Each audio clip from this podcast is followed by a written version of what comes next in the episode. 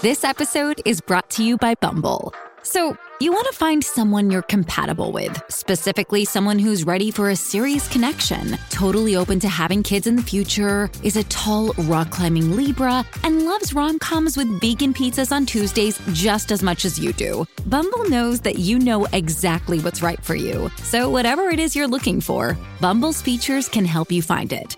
Date now on Bumble. Welcome to the Strictly Anonymous Podcast. Strictly Anonymous Podcast. Conversations with online strangers. We place ads online. Craigslist is definitely the gift that keeps on giving. Real people respond. You go to Singapore or Thailand, you can't not do it. The temptation is just too much. Real problems. Does your friend know that you're banging her? No, he has no idea. And anything goes. Motto of the show let your freak flag fly. Probably the only good advice I'll ever give you is to rehide your whips and chains.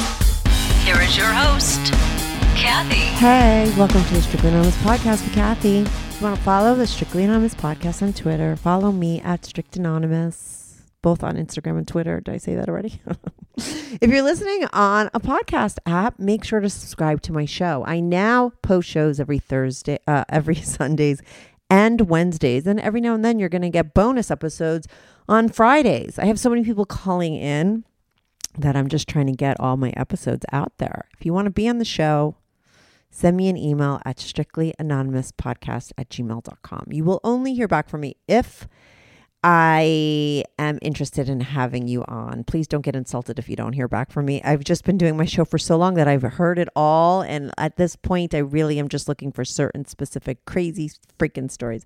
But don't, please don't feel insulted if I don't get back to you. I've just, the reason would be probably that I've just heard your story before. Um, so send me an email, strictly anonymous podcast at gmail.com. You will only hear back from me if I um, am interested in having you on the show. Today I have on Lola Jean. Now, Lola Jean is a sex educator. She's a Dom. She holds the world record in squirting. You won't even believe how much she could squirt in how many seconds. I can't tell you exactly because you're going to have to listen to the episode to find out, but it's like the world record. Like, that's her thing. She's not only did she get in the record, she did this publicly. She's an exhibitionist. She likes to be watched. She's into group sex and threesomes and she's been a unicorn and she's in a relationship and it's open and she has partners and she's tried poly and she talks about it all. Okay. She's super smart. She's very well spoken. So let's just get to it. I'll be right back on with Lola Jean. This is the Strictly Anonymous Podcast.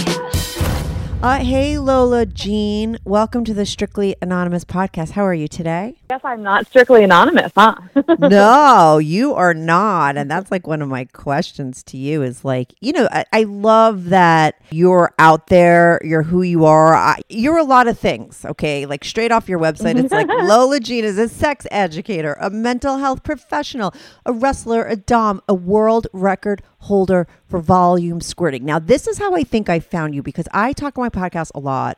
I don't talk much about myself, but what people know about me is that squirting is like at the top of my bucket list. It is something I've never been able to do. And I always talk about how jealous I am about people. And I think that's why somebody sent me your info like, oh my God, you have to talk to her. So I definitely want to get into your whole rec- world record thing for squirting. But to me, my first question to you is like, where did you get the balls to be Lola Jean? yeah, and I mean, like you know, none of it was immediate. There was Yeah. definitely a point in time where I was kind of dipping, you know, my toe toe into the Lola Jean waters, but there was definitely a shift where there was a moment of like, okay, if I do this, there is no going back. We're Yeah. going all in. We're jumping in the deep end, and it was so like rewarding. Of it was like it was freeing to do so, but then it was also like rewarding by just being out there and loud within my career. I'm I'm a big believer that like we we lead ourselves with like shame or not. So it's how we choose to present ourselves because shame is just a projection. So if anyone has like and I've dealt with this with my parents too of like, you know, if they have, you know, different feelings about what it is that I do, that's their opinion. I'm fine with what I do. It's more of, you know, their projection of like, well, why are you uncomfortable with what I do for work or how I choose to present myself? Um, but throughout throughout my life because when I was younger, I I was I was a loner. I went through a lot of periods where I just didn't really have friends and I wanted to challenge myself to be comfortable doing uncomfortable things. So when I was like very young, I'm going to go to dinner alone. I'm going to go to the movies alone. I'm going to go to a concert alone. All of these things that people needed other people for. And it was really freeing to kind of like rebuke these like societal expectations. So I was already kind of accustomed to like, okay, well, if I kind of just jump in and I'm impulsive about it, then my anxiety is going to take a hold Yeah. of everything that I'm doing. So it was it was more my way of like coping with anxiety, this like impulsivity that became I don't want to say necessarily addictive, but it was able to kind of get a hold on these different things that that ruled my life. And with sexuality specifically, this was more so of like taking a hold of it being single because I was, you know, waiting around for someone to pick me. Who's going to be my romantic partner? Yeah. Who wants to commit to me Yeah. for, you know, more than just sex? And those things didn't happen in like younger years or later years. So I took a lot of like a screw it attitude and just started engaging in things that I wanted to on my own that I was waiting for another person for. Mm-hmm. And that was true in like from like my first kiss to my first time having sex to my first threesome to like every every first thing um you know i didn't want to wait for someone to pick me to go to the party. So it, it really started more in that way and what kind of spurned that to i guess both being a sex educator but then also really exploring my own sexuality and discovering that. I have two periods that i call my like sexual revolutions. Um the first one was in my early 20s and this one was more of like i'm going to try all of these things but i didn't necessarily you know put my own needs first. It was like i'm going to put myself in all these situations but i'm not going to necessarily think about what do i want? What do i need? Um, what am i getting out of this? So my second sexual revolution was uh, in my mid 20s and that was also around the first time that i was at least aware that i squirted. I might have Yeah. squirted before then but it was after this where the person that I had done that with, he was the first person that I like had feelings for and it ended shortly thereafter and I was kind of left with like okay, at this point I'm like 26, 27. I've been waiting this long to find someone that like shares feelings with me and I lost that person. So now I'm like I'm not waiting any longer. I'm just going to do all of this stuff. Like screw relationships. I'm going to figure this whole thing out. Um, but this time I'm going to do it with my own pleasure in mind and making sure that like I keep myself safe, that I don't burn out, um, especially emotionally. So, you know, it wasn't an overnight, you know, switch. Um, it, there was like a long process that led to this, but the foundation had been built when I was younger um, by just being very self-sufficient and very, very like almost hyper independent. I'm um I'm I'm counter um dependent, which is the opposite of codependent. So I have trouble relying on other people instead yeah. of my world revolving around other people. Um, you know, which sometimes serves me and and sometimes it doesn't. Um, but I'm I'm taking now of like a lot of how I've gotten to these places to create this school and write a book about confidence and power because I think we have this false perception of it, especially maybe when people see me and my image. Um, and it's really, you know, it's not all of these superficial things that make us confident and secure. It's kind of just understanding how everything in society is sort of a falsehood of how it's represented. Mm-hmm.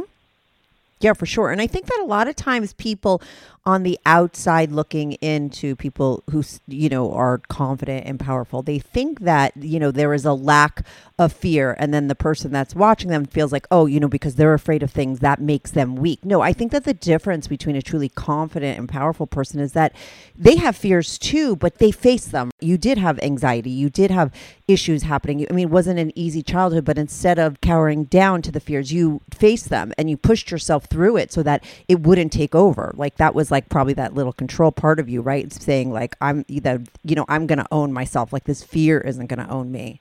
Yeah, and I mean, it's like you know, it's not like every time that I jumped into the pool that it worked out. Yeah. Sometimes I jumped in the pool and I left crying, um, and that's just part of it. And then you you go through that and you're like, okay, well, I survived. I handled it. It wasn't that fun, but it's like handling. Like confidence is being comfortable or being able to survive discomfort and not letting that rule you. So the thing with anonymity is that I'm not going to let like and my like a fear of being known um, that because that's seen as it's seen as kind of a shame for me. It's the reason why in a lot of any of my like visual representation, if I have like demo bottoms or things, like I don't allow masks where I understand it has to do with anonymity, but a lot of times that reads as shame. Yeah. And I, I I am not for promoting shame within this culture, and part of that is like leading with myself. And of course, there's you know there's certain things that I'll keep as private or intimate that I don't share with the public, and that's I mean, honestly, that's for my own sanity, probably too. Um, but I have a warped sense of vulnerability that I'm working through a lot in therapy because there's things that I do on a regular basis that people think is the most vulnerable thing you could possibly do. And I'm like, whatever, here's my vagina. Like, right. What are some of those things?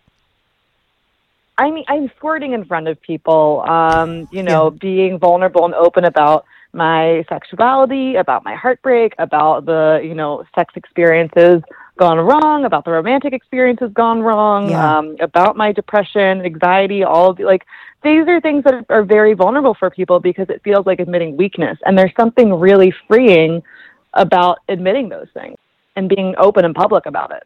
And that is empowering, I'm sure, for you. And that's why you do it, right? Yeah, I mean, part of part of it is that it's like empowering for me, but I think like ultimately, like it's not that I'm trying to help people. I'm Mhm. trying to give people the tools so that we don't hurt people. Because I think a lot of times when we focus on like me, me, me, other people can fall to the wayside, and that's part of the like you know this lack of superficial confidence. It's being confident without being an asshole. So the the the goal is to give people tools so that we're able to explore ourselves, our needs, and what we need without compromising other people's well being and safety. Right. But how how do you go from all of this to becoming a world record holder for squirting? And I mean, do they are you in like the books? Like is there a world record book that I could open up and there is a squirting section? Was there and was No, there someone before you that you beat out? There, there was not, and that's why. So I went to set it. So like, no matter what, I was gonna get the record because it hadn't been set.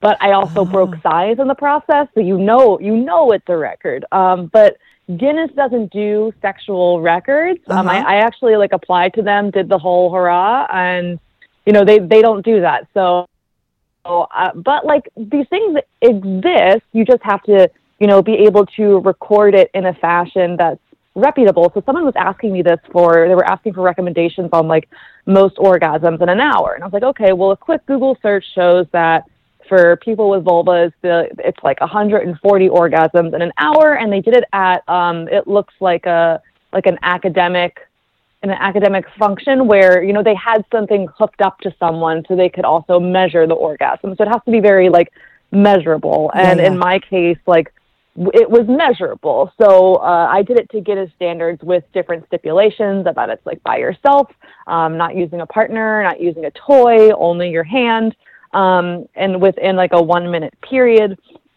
So I did it to all these standards, but I'm I am a competitive person. There is a reason that I am a wrestler. There's a reason that I do trash talk. Um, I run a fan. I co-manage a fantasy football league. Like I am a competitive person, and I and I finally found outlets in my adulthood to be competitive where it's okay. Because like I'm not going to go to a trivia night and be super competitive, but like I went to like an axe throwing thing and I'm like, I'm going to be very competitive here. Um, so like I already have this nature, but it was just something where I, as I started engaging with other people and really honing in on like understanding my squirting and my body superpowers, I realized like, okay, it's, it seems like I produce a lot larger of a volume than other people. I'm aware I produce a large volume because I'm sitting in it, um, but compared to other people. And as I started um, working as a sex educator and working with other scientists and educators, and that's where I, you know, started learning about the science that oh, the max amount a person can squirt is like up to 950 milliliters, and I'd never measured it, Yeah. but I was like, I can probably crush that. Um, That's the competitive so part of you. yeah, exactly. And like I had always like said that and I think a friend of mine sort of gave me the idea and that's when I applied to Guinness and when they rejected me, I thought that was the end of it. And this person was just like, "No, like make a PR stunt out of it, make an event around it." And I was like, "Okay, if I'm going to do this, it's going to be big. I'm going to make a whole show, and events around it. I want a crowd. I'm an exhibitionist. I also need the witnesses. I need the journalists. I need, I need the the, Oh the my God. stunt of it all. So that was how it came about. And like you know, I had been in classes and performances. Like I've been squirting in front of people, um, and I've been doing it. Like I, I performed at the box um, a few times Yeah, before I did uh-huh. this, and that's something to you know in front of hundreds of people doing something in a mass quantity to kind of shock people. So I wasn't a stranger to it before I engaged in it. But wait a second, where does that event live? Does that is that still something that somebody could go see? I mean, you said you wanted to videotape it, you had journalists. I mean, like is that something that you put out there? Could people watch that? Is it on Pornhub? Is it on your website? That's the question I get most often, and people are like, "I just want to watch it for educational purposes." I'm like, "It's not educational." Also, like, even Well, yeah. sometimes people ask for, like, when they ask for a demonstration, and so I'll do it more in in person than like online classes. Yeah. Um, but when people ask for like a demonstration, I'm just like, "You're not going to learn anything from it. You're just going to be shocked because I do it in about four seconds, Yeah. and I do a large quantity, and people are like, "What?" I'm like, "Yeah, you didn't learn anything because this is the way my body works, which is."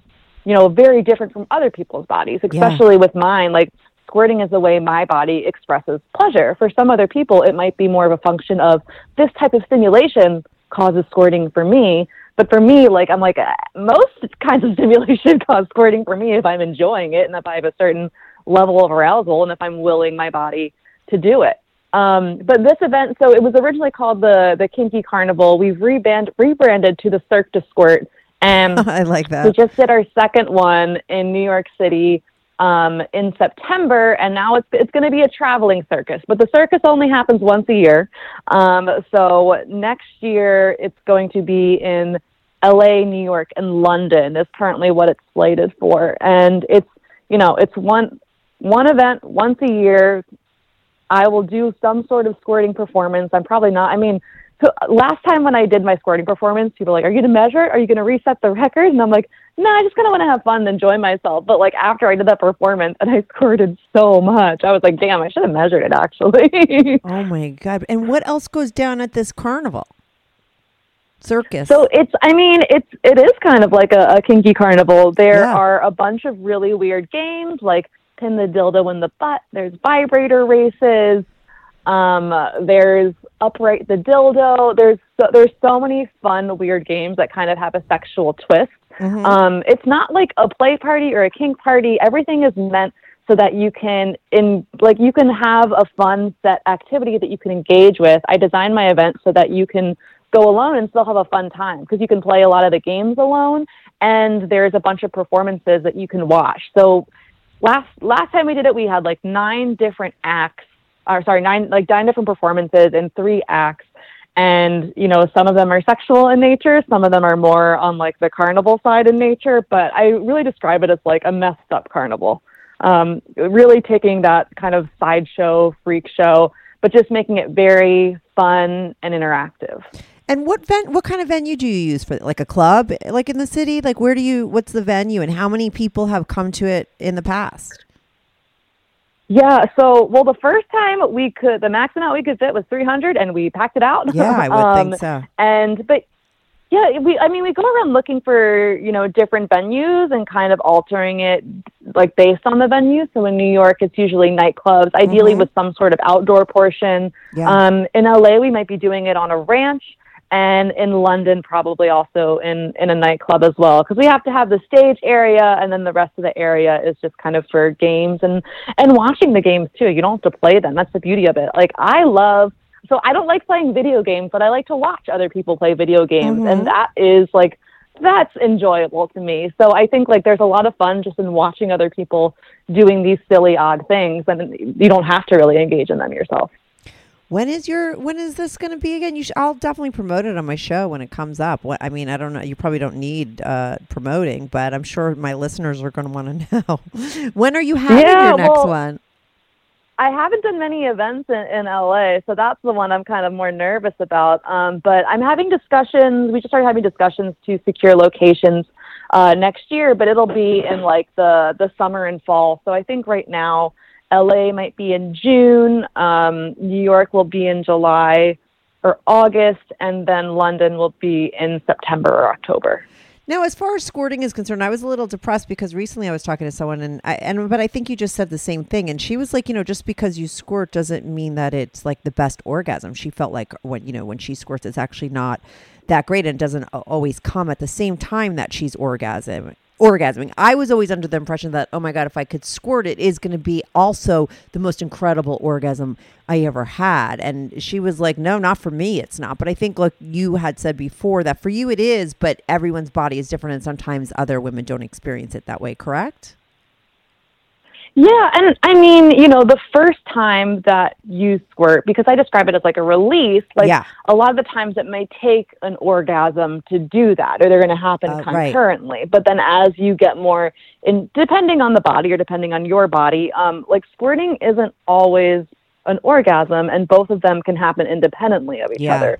Now, the way that with my body functioning is that, you know, if I'm orgasming, I'm probably squirting, but if I'm squirting, I'm probably not orgasming, if that makes sense. So I like to liken it to um, field goals and touchdowns. Uh huh. So squirting is like field goals and orgasming is like touchdowns. And, you know, they're all points at the end of the day. You can win the game with field goals. Um, and field goals are a lot easier to get. You know, you can kick them from really far. Uh, but sometimes you just want to score a touchdown and then you'll, you'll, you'll get the extra point afterwards. And sometimes you score the touchdown and you get to go for two. Um, so it's, they're just different types of points, essentially. You know, we're not trying to necessarily make sex and pleasure a game, um, but I think that can be like, you know, it, it can help us understand it kind of similar to like a prostate versus like a penile orgasm. Like they're both great, they're very Yeah. different. Mhm. Um, but they don't, those ones don't usually happen together, whereas squirting and orgasming can. But I think this just comes from, I mean, a lot of times porn because that's, you know, how often are you going to actually get to see someone squirt in person? Um, and for, I mean, when everyone, and anyone starts squirting and they're like wild about it, I'm like, talk to me in a couple of years because you're going to start hating it if it's something that you do regularly. Um, Oh, there's that initial Yeah. kind of like honeymoon period that I had it too. And like, especially my first year squirting, because I was like, oh my God, my body can do this thing. I know how to pull the trigger. Yeah. Other people seem to enjoy it because it's validating for their own egos. I have this fun party trick. Um, it's a lot easier for me to do than orgasm. So it was something that I really like leaned on, but I have a love hate relationship with it. And like Really? one of my main quotes is that squirting is overrated. I think for how much it's built up to be, like it's not that great. Like Yeah. I wouldn't give it up because of what it's taught me about my body and the the control it's given me over my pleasure and like understanding of my body, but man, I hate it sometimes. Very frustrating. because sometimes it can happen without you wanting it to happen. Is is that the reason why you have that love hate relationship too? Because sometimes you just can't help it and you're squirting and you don't want to. Like, can you yeah, hold like sometimes? I want to have an experience Mhm. and not worry about squirting. Yeah. So like you can I you know, I can pull the trigger, I can make myself squirt, but it's harder to stop myself from Right. squirting. And once you once you turn the faucet on, it's a little bit hard to to turn it off. Um, but again, it's going to be for like, you know, with different bodies where some bodies only squirt in a certain way. It's not the same way for everyone and some bodies like that's when they experience pleasure, this is how their body expresses themselves. And partially it's for like, you know, the mess of I, there are ways that you can deal with the cleanup, but then having to have the mental capacity of like, okay, let's get the pad out. How about I use this pad up? Let's get the other one.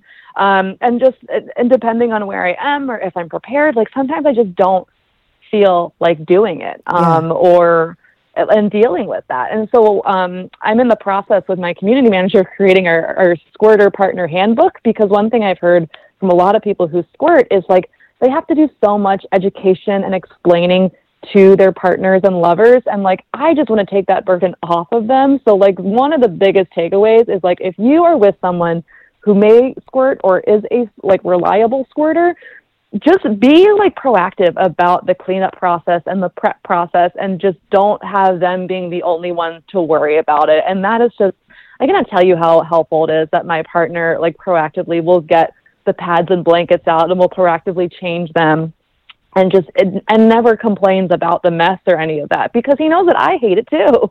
right. And you would be worrying more about it if your partner wasn't even taking it into consideration. That's what you're saying. It sort of takes the burden off of you being 100% having to worry about it. Right. And like I mean this one this comparison is a little bit different, but I think of it like for so much of my youth and now like i have to worry about if i'm having sex with someone with a penis of like are they going to just shove it in me or are they going to put a condom on before? And i am so conscious of where their genitals are in relation to mine if we haven't had a condom on that, that I can't even enjoy the experience. Right. And that's kind of what it's like when I'm thinking about like if I'm being pleasured and there isn't like protection or stuff around and like even if I'm not sure if I'm going to squirt today, it's something very similar. So like this shouldn't all be on the onus of the person being penetrated or the person doing the squirting. Ah, mm. The first taste of rare bourbon you finally got your hands on. That's nice. At Caskers.com, we make this experience easy. Caskers is a one stop spirit curator with an impressive selection of exclusive, sought after, rare, and household names in the realm of premium spirits and champagne. Discover the top flavors of the year now by going to Caskers.com and using code WELCOME10 for $10 off your first purchase. Get $10 off your first purchase with code WELCOME10 at Caskers.com. Speaking of penetration and squirting, has me thinking about the Motorbunny. Do you know what the Motorbunny is? It's a saddle style vibrator that's similar to the Sybian, but it's better because it's more affordable and it's more advanced. You could turn it up to 11. Okay. It rotates one way and then it goes another way. And no other saddle toy does that. And not even a guy can do that. And no two hands could do that either. Motorbunny also has a remote control so, for all you long distance couples out there, imagine the power you will have over your partner when you turn up that volume to number 11 and get them off. Just go and Google it. You're going to get horny just looking at it. That's what happened to me. Trust me. Wait till you see it. Go to motorbunny.com right now to lock in their Black Friday deals. For this week only, you're going to get $100 off Motorbunny's most popular bundles, including the Motorbunny Link bundle as well as the Motorbunny Starter Kit, which is only $7.99 and they have very limited quantities. So go get them now. You only have two days left. They're also offering $150 off the Motorbunny Buck. So go to Motor motorbunny.com com now and take advantage of their Black Friday deals. There's a major supply and demand problem right now. You know about that, right? Okay. You need to get your presents early this year or you're not going to have any presents. Okay. So get your Motorbunny now. After Black Friday, use my code strictly at motorbunny.com for $60 off Motorbunny Buck or Motorbunny Original. Thanks, Motorbunny, for sponsoring this episode. And so you're in a relationship now. I am. I'm in my first relationship. It's a big deal. yeah, no, I know because you were talking earlier, and I was get, and I was gonna say like because you know being super competitive and hyper mm, confident and very into being independent you know that would you have to really it would you're fishing out of a, a very small pond mean, it really, honestly, it really took going to Sex and Love Addicts Anonymous for me to kind of take this new approach to dating and like finding a partner. And it, it was something where it's like, these are things about me that are like a part of me and important to me. And like, I need to find someone who like really likes those things about me and really yeah. likes the competitive aspect. And mm-hmm. my partner's been very understanding that he knows this is my first relationship. He knows I have um, a lot of trouble being vulnerable and feeling my emotions and, and all of that. And he's very patient about it too. Um, but I was lucky to find someone who, I mean, he's probably not as competitive as I am, but he really likes football. We like, we feel very lucky that we're two complete football nerds. Yeah. Um, in New York City of all places. Um, so there's like there's a lot that we that we can share too. But I, I think I I'm really appreciative of his approach to my squirting because I, like he just lets me lead with how I'm feeling about it. And like sometimes I love it and sometimes I hate it and he gets to love it and hate it with me. Um, and understand that it's just like a part of my body's process and sometimes I get really ticked off at it. Now, you, are you in an open relationship with him, or you know what? How do you identify if you do? Yeah, we we are in an open relationship, mm-hmm. and like it's. I mean, it's since it's my first relationship, it's obviously my first open relationship, and it's his first open relationship. So that's been a large learning process and you know with its like challenges and its ups and downs and like mm-hmm. ultimately it forces us to communicate about things we might not otherwise have and really like grow from that too. And I'm kind of learning, like, I think there was a thought where I'm like, oh my gosh, maybe I'm polyamorous. I never thought that. And then more recently, I'm like, oh, I de- actually, I don't think I'm polyamorous. I think I value my alone time way too much to have two emotional relationships, Yeah. at least with someone who like lives in the same city as me. Um, but I, I was discussing this with a friend the other day. My main like beef with monogamy is not it's not this like whole like one person to satisfy all of our needs thing. It's more of that like I have to abstain from sexual relationships with other people to prove how much I love you and I'm committed to you. That seems like it's really out of fear. Um, of like, you know, how I, I realize that I don't really get jealous and like another way i have severe abandonment issues but how i've been able to really cope with that is kind of like a similar thing we were talking before about like the fear and shame it's that like okay well if you're with other people and then you're still with me and you still feel the same about me and we get the same kind of relationship then like i just got to look my abandonment issues in the face and give it the yeah. finger Mhm. um, so i get to confront that immediately which is better than me just continually worrying of like oh is this person going to leave me do they really like me like able to do it in in this capacity but i was able to kind of practice that with like the casual relationships that i had prior whether it was people in other relationships or you know submissives that are really into like cuckolding um, you know which can be like a form of open relationship so I've been ex- I've been able to be exposed to a lot of other types to see how I would feel about that. But it's obviously different once you know you're in the relationship, and then I have another person's feelings um, and like their insecurities and vulnerabilities to deal with as well. And so before you were in a relationship, were you eh, doing threesomes with couples and stuff like that? I mean, is that, I know that you said you tried a lot of different things. I'm assuming that was one of them.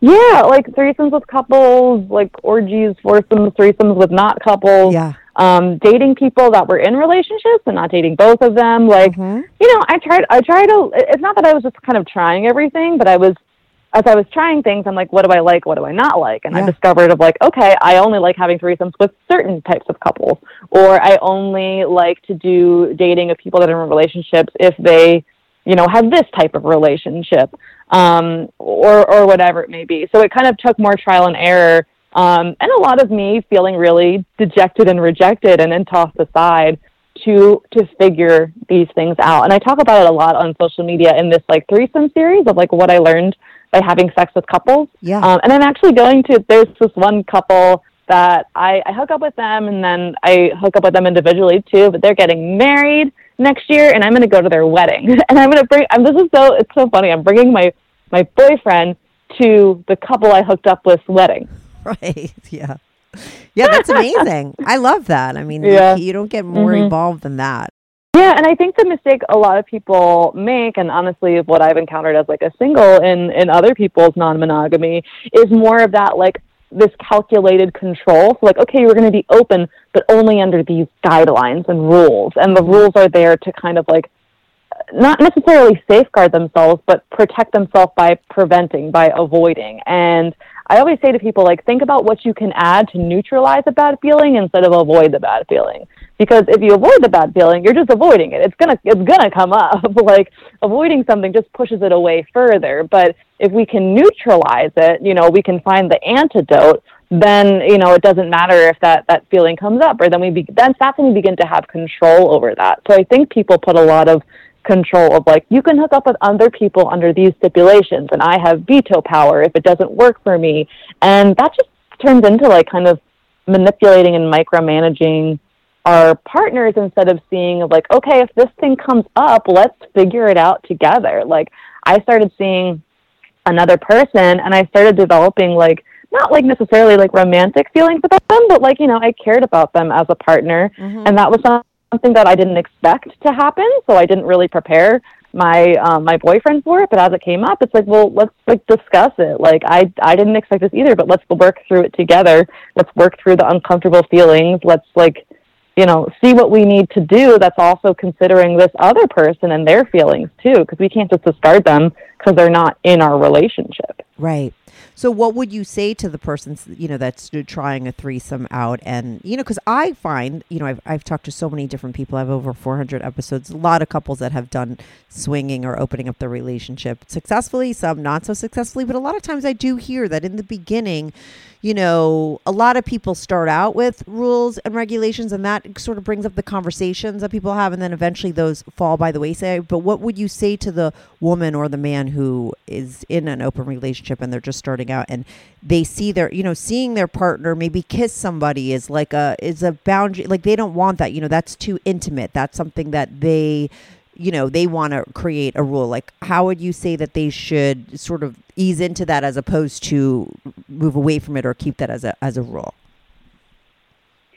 Well i think except for maybe some scenarios like somebody wanting to explore their sexuality but wanting to do it with their partner i think it's a lot easier to explore non-monogamy like separately than to try to have a threesome together. So ask Right. yourself like why it is that you want to either open relationship and have a threesome. Mm-hmm. And I think a lot of times people are like, I want to spice things up. Things have gotten stale, and I want and like there are plenty of easier ways where you can spice up your relationship that don't involve Uh-huh. a third person that you can potentially hurt. Right. Um, and just like really exposing yourself to a lot. Like I talk about um I actually had someone else and myself, we talked about our first time at like a sex party and both of us thought we were going to have like a really grand time because we loved group sex and we were exhibitionists and we both had a horrible time. And we're like what happened? And we had like an identity crisis.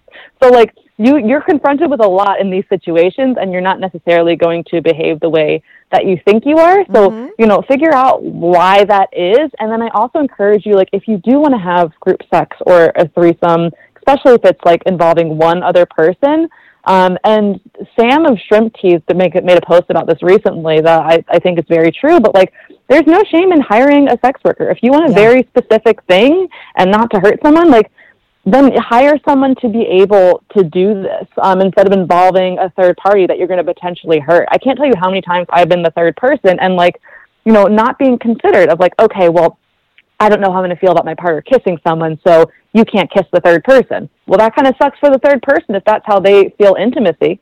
Um, and like, you know, do they get a say or do they, are they aware of any of these boundaries? A lot of time it really is two versus one. It's this couple's privilege. And the Yeah, third person going into it already has less power because they're outnumbered. yeah that's a really interesting perspective that i've never heard and i've just never even considered i have to say a lot of times I'm talking to the couple or I'm talking, you know, but it's never that third person. Maybe you would be called the quote unquote unicorn at some point in your life where you were hooking up with couples. You were that third person and you felt shafted by those rules because it wasn't taking into consideration what you wanted. It was the rules for their couple and without consideration for you. There was no communicating with that third person, which was you. And that bothered you. Yeah, and I mean, I bought into that at first too. I was like, oh, a couple's inviting me into their relationship. We Yeah. have to protect their relationship at all costs. Their needs are more important Yeah, than mine. yeah, yeah. I will go along with it, make sure they don't feel threatened and all that. And like that was a disservice not only to them but but to myself. And it kind of helped me realize that like the couples I really enjoy hooking up with are it's kind of the same thing of individuals I enjoy hooking up with. It's someone that I at least I want to maintain some sort of relationship afterwards, whether it's sexual or not, or a friendship. So the couples I most enjoy are the couples that I'm going to be like, let's hang out and not have sex. Um, I'll enjoy either one immensely. And that also kind of, it, it made the kind of communication that I wanted. It was kind of made us feel more like a team. So I didn't have to worry about anyone's jealousy, about anyone ghosting me, um, or, or not having the gall to like have a conversation with me too. Right. So right, you show up and it's like they've already had the conversation about what's going to go down, but you're not in the know, and then maybe you're blindsided, and that doesn't make Yeah. you feel good. And you know, there's some asterisk to that. I think especially if you're like planning a threesome via an, an app or someone you meet somewhere. Whereas, you know, if you go to a sex party or like a, a lifestyle or resort or something like that, these are places that are more conducive and open to really more like casual fun. Um, and especially if you if you do go to these as a single, like these are places where I can more engage with like more random people or that I haven't had a lot of as much negotiation and conversation with because I'm gonna they're gonna be people I know there. So if you don't give me aftercare after whatever it is that we engage in, my friends over there and like I can go chat with them and, and cuddle with them or something Yeah. like that. So, you know, there's there's still other solutions if you're like, you know, figure out what your hangups are if you don't want to hire a sex worker, if you have qualms of like spending money or, or something of that nature. But it really is going to complicate things less and, you know, this person's also probably been there before as well too and they're just dedicated to you having a good time you don't really have to worry about their like enjoyment or not because it's you know they, i mean they might but they might not they probably enjoy their job but like this is also you know their job they're a professional Right. It's a little bit more transactional, but that could work in certain situations for sure. And now Yeah. you said that you loved group sex. You were into it. I mean, you. But the first time you was it the first time that you went to that group sex party that you you said you had like the worst time. Like how come? Um, so that that was also a process because it was actually the, the first two times, and then there were still some other times where I like cried and left, or I cried and like a friend came over, consoled me, and then I left. Um, but it was it was it, it really depended on the party and kind of figuring that out, and then also like if I know anyone else there, if I go alone, like. When you go to any party, it's going to be easier if you have someone else there, even if it's a friend or a couple of friends or a partner or, or whatever it is. Um, but especially, you know, having not been in a romantic relationship and having felt like I needed someone to engage in all of these things, going to a party that was very couple centered or like Yeah. couples and unicorns and things mm-hmm. like that. That ended up being very triggering for me if I was like trying, things weren't working out, and I'm just presented with all these people, these couples that are engaging and having the time that they want to have, and I'm still reliant on a couple or another person. That was just very triggering and upsetting for me and my history. Right. Um, and like, you know, for other people, it might be another reason that like these parties are very confronting and you realize a lot of stuff. You're like, oh, okay, well, that's an issue I didn't know about, um, which I think is great. And I think it's helpful to be able to work through. But I was able to deduce like what kind of parties that I feel safe and comfortable at to hang out. And also more importantly, like what parties am I going to have fun at if I don't have sex? Because I, I would say like for the most part, I don't have sex at sex parties. Like they're the majority of the ones that I've been to. So like which ones am I going to have fun at? And if sex happens, great, wonderful. If it doesn't, also fine. Right. Oh, that's interesting. And now, did you meet your guy in the lifestyle? Well, so I met him on an app called Feeld um, that I'm actually an ambassador of, which I I loved. Honestly, pretty much anyone I have ever dated or had group play with, if it wasn't at a party, was through this app, and I really like it just because it puts like sexuality at the forefront of the conversation. So if you're not able to engage with like the conversation about sexuality like an adult um, or like you know if you proposition me like the first message and you can't just you know have a conversation that becomes a lot more evident there than it would on another app um, so i met my my boyfriend there and i think like he's a pretty vanilla person. I think he was like in a little bit of exploration towards the tail end of it when i met him. Um, so he wasn't really like you know in in the lifestyle or whatever we're going to call it. Um, but i met him there um, and also it's like i find people are more accepting of like you know my my job um, my practices my clients like different things that i'm going to engage in that might be difficult for for someone else to accept. Um, but I, I met him there i met the other person that i'm currently seeing there that's where i met the couple whose wedding i'm going to like i've met so many like wonderful like friends turned colleagues lovers boyfriends like i've met so many amazing people on that app um, and you know i've met a lot of horrible people there yeah Feeld, f-e-e-l-d Right. And like, what's their Yeah. tagline? Is it really about open relationships? Is it a threesome app? Uh, you know, wh- how do they? So initially, initially it was a threesome app. When I started using it, it was like really geared towards threesomes, and I say that's probably a lot at the core of it because you can be on the app as a couple or as a single or or a little mix of both.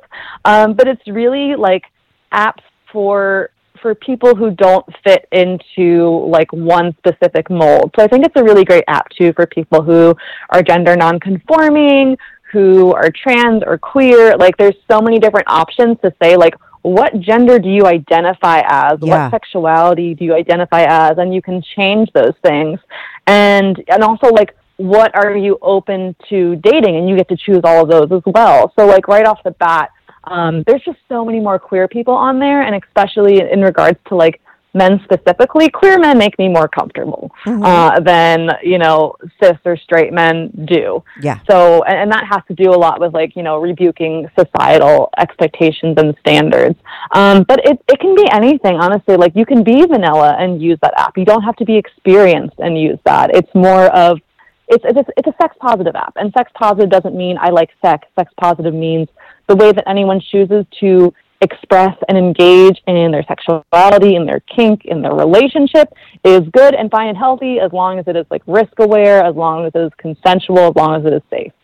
Yeah, and so your guy, because you said your guy was vanilla, kind of right. He was just starting to explore, and he was on that app and found you. Now, were you Lola Jean on there? Like he, you know, they, you had, was there some place on there that talked about all the things that you did, or did you have to sit across from him and reveal exactly what you were into and what you do and all that kind of stuff?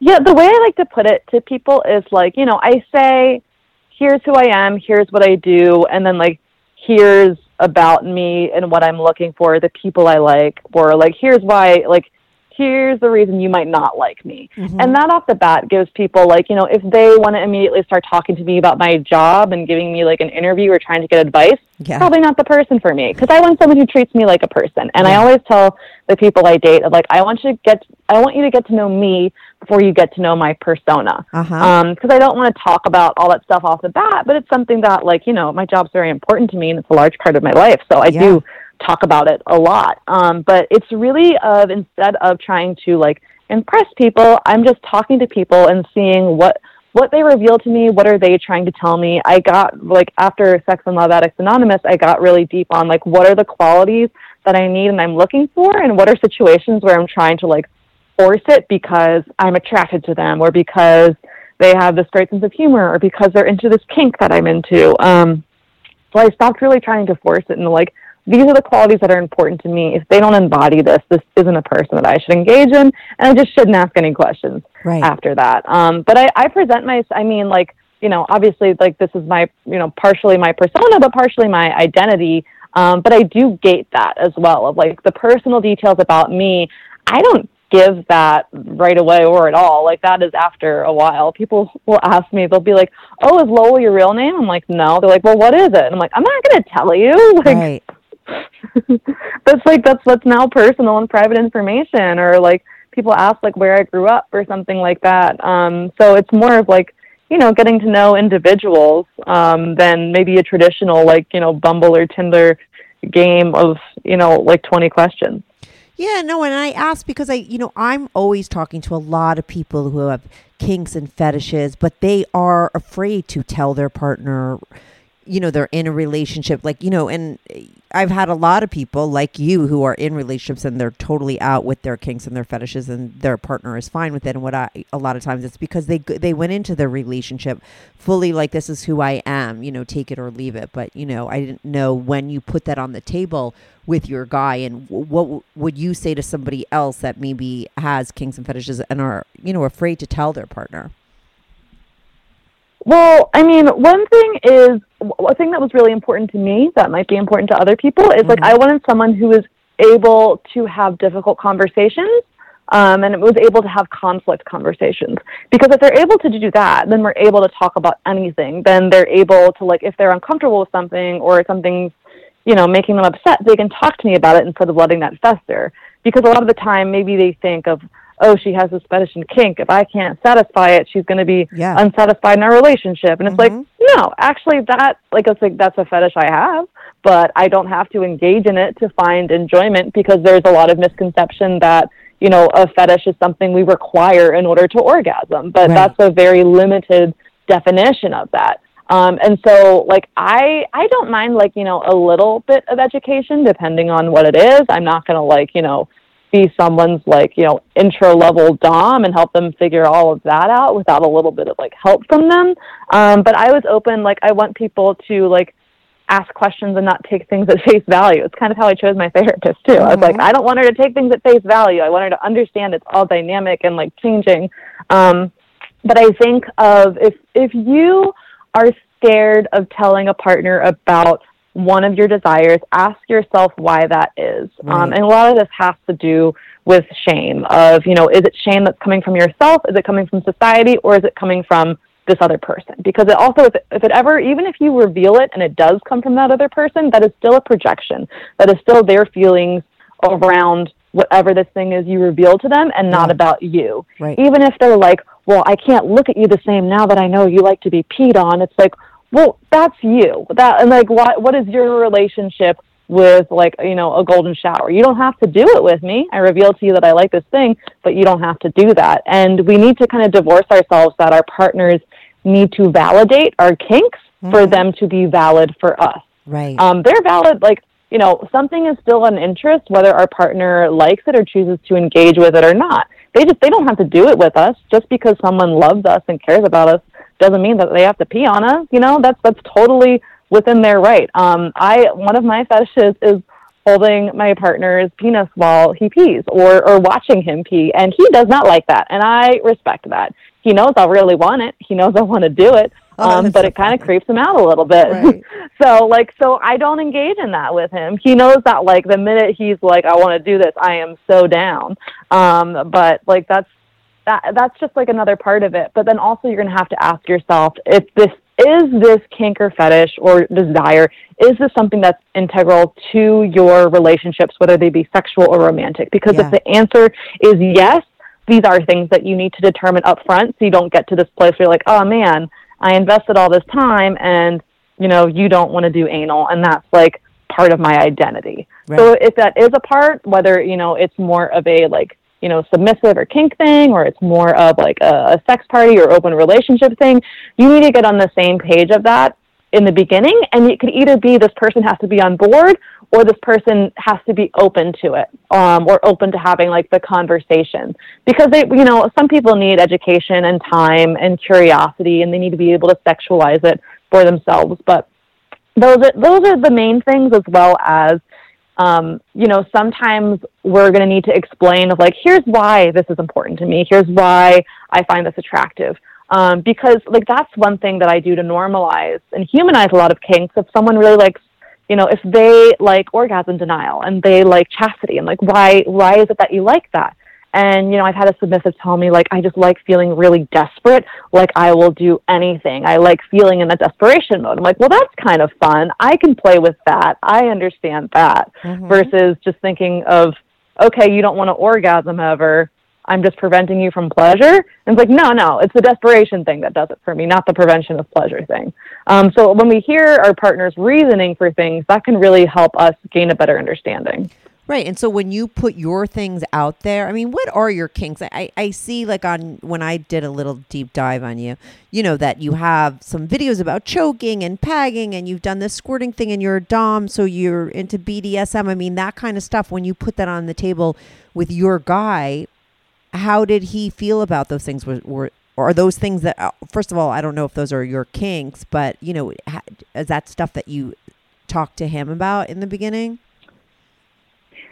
Yeah, I mean, actually, the funny thing is when I met him on the app, I was in I was in LA, and I I just thought he was in LA. Yeah. Um, but I guess we had matched beforehand. He was in New York, but I was doing a pegging class, and my model had dropped out, and I was like looking for someone that I could like you know finger the butthole of or something in front Uh-huh. of people, and he had initially agreed to it. But I don't think he understood what I was asking, and I explained it, and he's like, "Oh yeah, absolutely not." And then it was like, "Oh, also I'm not in LA." Um, and like, Lord knows why he agreed to that because he would never do butt stuff. Yeah. Um, for like you know a lot of personal personal reasons and like bathroom reasons. Um, but that that was initially how it had come up. So you know a lot of my interests, I, and then one of the other funny interests is on my profile. One of my interests is otters, Is and he thought that I meant like otters. What's that? O T T E R S? So- otters?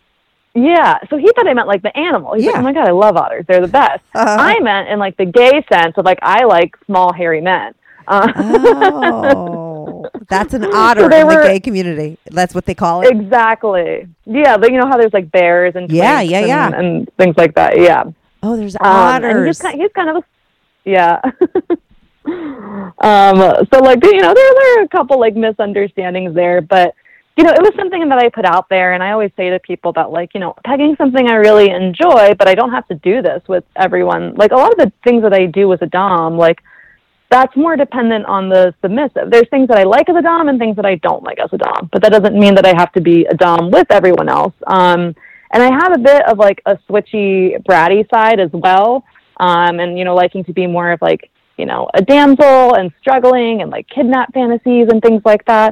Um, but I mean, these are not things that he wasn't really comfortable with, and Yeah. who knows if he will in the future. But that I had decided previously that like kink isn't an integral part of my romantic or sexual relationships. I just want to be able to engage with it in some way, whether that's professionally or in like an outside relationship. Um, and like, you know, there's submissives that I keep, um, some of which are sexual, some of which are not sexual at all as well, like kind of a- around the world. So I'm always able to engage in it in some capacity.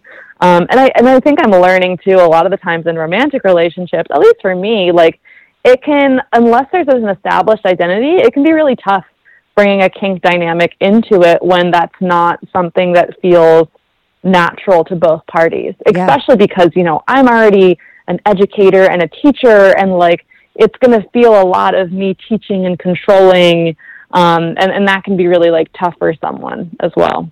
Yeah, no, for sure. I mean, that's what that's you know those people that have these kinks or, and they're not telling their partner, and then a lot of times I you know because their their biggest fear, and I think it does happen a lot, is that partner like if they're not into it, they're kind of like their biggest worry is going to be, well, then how am I going to please you if this is what you need? But like you said, it's not that you know everyone. It's not sometimes it's not an, an integral part of your intimacy. So if it, it, but for some people that it is, then that might be a deal breaker.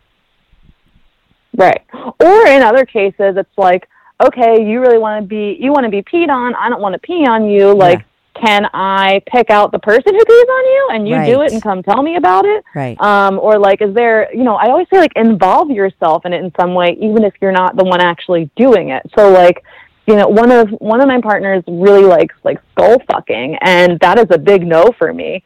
But it's like, okay, well, what if I, you know, sent you to go do that, or I picked someone else to go do that for you, or like, you know, I'm still involved in it. I'm still centering myself in it, but I'm not actually doing the experience.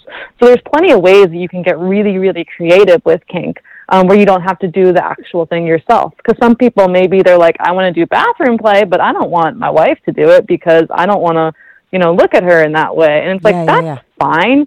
You can like, you know, that like there's plenty of reasons why you wouldn't want it to be your partner to engage in something either. Um, but I mean, that's like the more integral something is, the earlier you share it. And a lot of times when I share the kinks or fetishes that I have, I don't put any pressure on my person to engage with it or to like it because they haven't had the time that I've had to sexualize these things and discover these things. I've just told them about it. Yeah. Um, so they need to have that time to think on it and stew on it. And it's not me just asking them, hey, are you going to fulfill this thing or not? Are you going to do this? I'm just sharing, this is a thing that I'm into. I'm sharing it with you because I want to share it with you. There's no pressure to do it. Um, we can talk about it again if you want. You can ask questions if you want.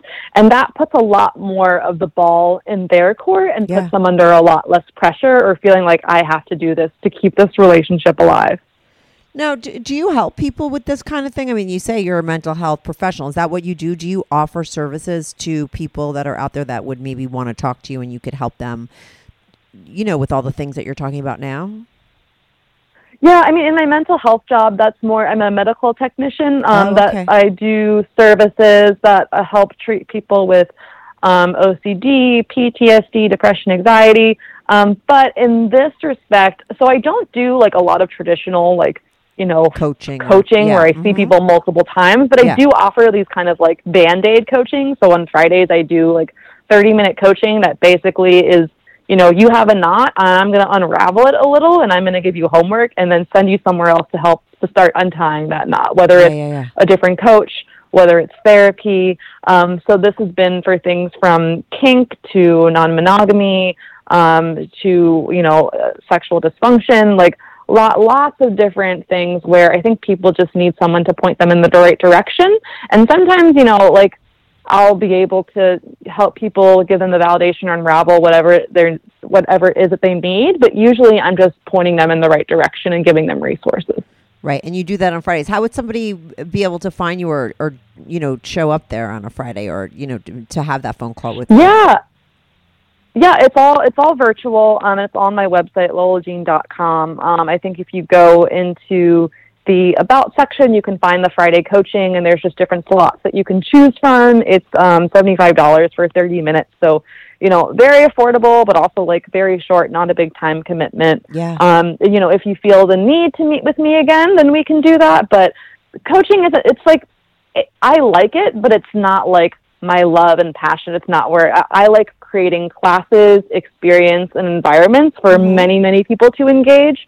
Um, so, like, the individualized experience is, you know, I have a lot of colleagues that are wonderful at this and like it a lot more than I do. So, I usually will defer out to them based on, you know, whatever, like, if you have a non-monogamy thing, I'll send you to Baron Fifi. Um, if you have more of like a shame route, maybe I'll send you to my friend Val. Like I, I have a lot of people, whether they're therapists or coaches, um, that I can send people to, to for for help with these. And sometimes it's things where I'm like, I am not an expert in this, but I know someone who is. Yeah, but that's great. I mean, that's why I think that that 30 mm-hmm. minute call with you is great because you've you you're you're in that world. You know the right people. I mean, and that's what it's always about. It would take someone a long time to probably find the right person for their you know their specific needs.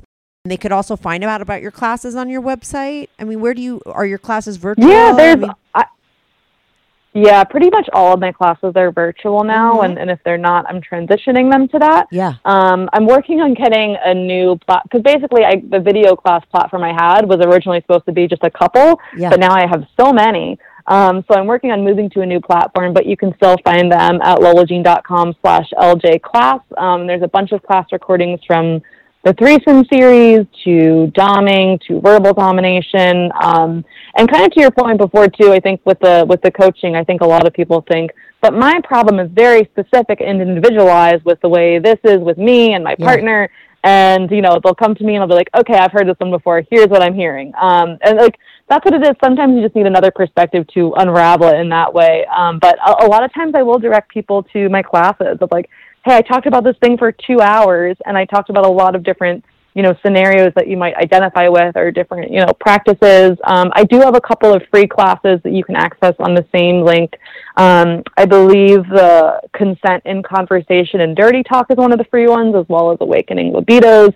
Um, and some masturbation tracks as well for people with vulvas, and, and one coming up for people with penises too. So there's you know I, there's a, a smattering of free offerings, a lot of affordable offerings, and then I have some more high end video classes that do a deep dive on a couple of topics um, that are out as well.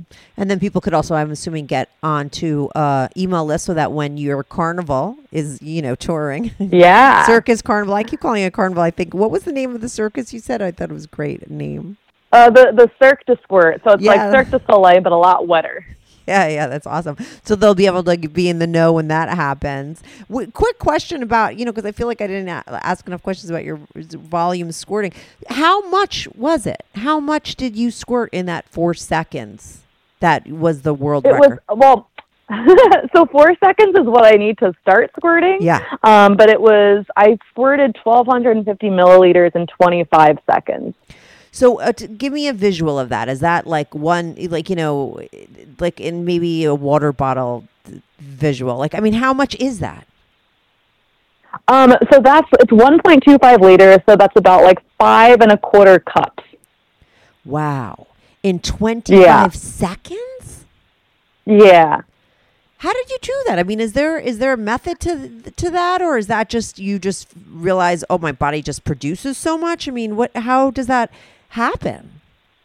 I mean, like I'll make sure I'm hydrated in the days leading up to it. Um, I make sure that there's like a certain level of arousal, but it's Yeah. really just like the mind vulva connection, and also that it's that like my body, my body both produces that much, and also I'm capable of doing it on command as well. Um, so it was something where when I was like kind of practicing it before um, with my friend Tiana, I was just like, sh- I was like, okay, well, should I space it out over a minute or should I just do it as fast as I can? They're like, ah, do it as fast as you can. It's more impressive that way. I was like, okay. Very Um, impressive. and I think like when I did a, a practice round, I think I got like 900 milliliters in like 30 seconds, and like I wasn't really prepped or anything. I wasn't like preparing. Yeah. Um, so I didn't have like you know my you know, before I did my performance, I kind of like you know masturbated a little bit before I went on stage. So I was like basically like ready to pop yeah. um, for a performance, pretty much. But a lot of like you know the hype and adrenaline definitely factors into it. But it's just something like once I get going, I can like that's that's my thing. I can produce a lot, a lot of volume and liquid, um, and that's something that's been consistent really for the past like six or five years since I've been reliably squirting. Yeah, well, I mean, because I think 25 seconds is not really that long. Yeah. And if you're getting five and a half cups, That's Yeah, unbelievable. and and I do it without penetrating myself and without orgasming. To I mean, that's how I do it anyway, but it's also kind of to prove a point.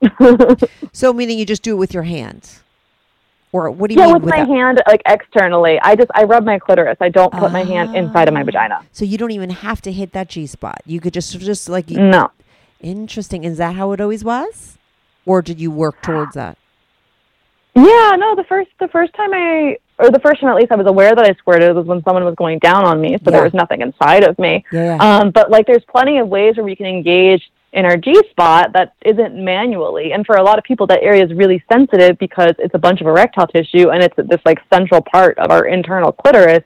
So like having hand stimulation there can that can be a bit too much. Yeah. Um, especially because like it's mostly the engorgement of the G spot that you need and not the actual stimulation. Uh-huh. Um, for the actual stimulation to expel it, just has to be something you like. Um, so I'm able to like engage with my pelvic floor muscles that surround. I mean, both the, the clitoris, the vagina, but then also like, I mean, our pelvic floor does everything. It's pretty important. Um, but you can engage with it that way via your muscles, and then you just do something that you really like, which for me is like, you know, externally kind of on the shaft of my clitoris. Mm-hmm. Wow. And so that's how you did it hmm for the. I've world. done, I have been, there's been like a couple times in my life, just from pure boredom and curiosity, where I have been able to squirt without touching myself. And, and it hasn't been that much, it's just been a little bit. Um, but like, it was, yeah, just using my muscle groups and like engaging with my body. I have been able to do it without any stimulation at all. Yeah, that's amazing. I'm going to put all your Mhm. links. People are going to be going googling for you right now. I'm sure. uh, I'll put all your links. uh, You know, your I'll put a link to your website. Anything else, just email it to me so people could check you out. You're amazing. Uh, let me know Thank when you. are doing your d- Cirque du so Squared. I keep I can't get the name straight, but it's such a great fucking name. I'll definitely uh, tell people on my show because I think it's great. I'm in New York City. I'll tell my friends. Um, but good luck with everything. Amazing. Yeah, come to the next one. How long you been dating your guy for? We we made it official actually like in the beginning of the pandemic, so I guess it's been a bit over a year and a half. Um, the funny part of it is that like we were like loosely seeing each other before the pandemic, Yeah. and then once the pandemic hit, I was like, you know, what's going on with us? What are we? Can I call you my boyfriend? Uh, and we didn't see each other for the first for like the first month and a half that we were dating because he's like, we can't see each other until this pandemic is over, and I was Yeah. like, okay. Uh, you know, it turns out it's never over. Yeah. Uh, so he like caved like I think a month and a half in, but like it was the first like month or two of our relationship. Like we were straight Zoom.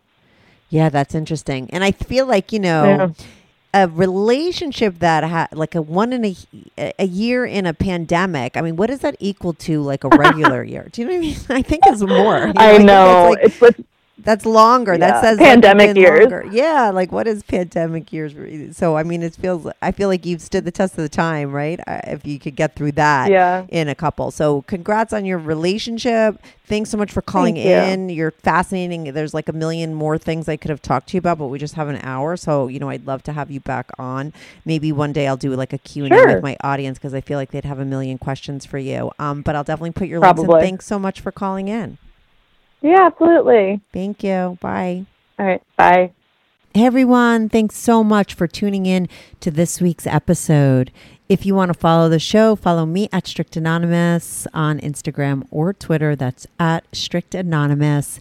If you are on YouTube, make sure to subscribe. I love YouTube as a platform for my show because people comment there and I try to reply back to every single person who posts a comment. So even if you're not listening on YouTube and you want to talk about the show, go to my YouTube channel, subscribe, like, and share my videos. It's Strictly Anonymous Podcast. If you want to sign up for my Patreon, on my Patreon, you are not only supporting my show, but you will get these episodes early, ad free, and you get to see anonymous pics of my guests. Most of the girls send in anonymous pics, and some of the guys send in anonymous pics. So if you want to see anonymous pics of my guests, as well as support my show and get these episodes early and ad free, sign up for my Patreon, patreon.com slash strictly anonymous podcast. That's patreon.com slash strictly anonymous podcast. The link is also in the description below. Thanks so much for listening.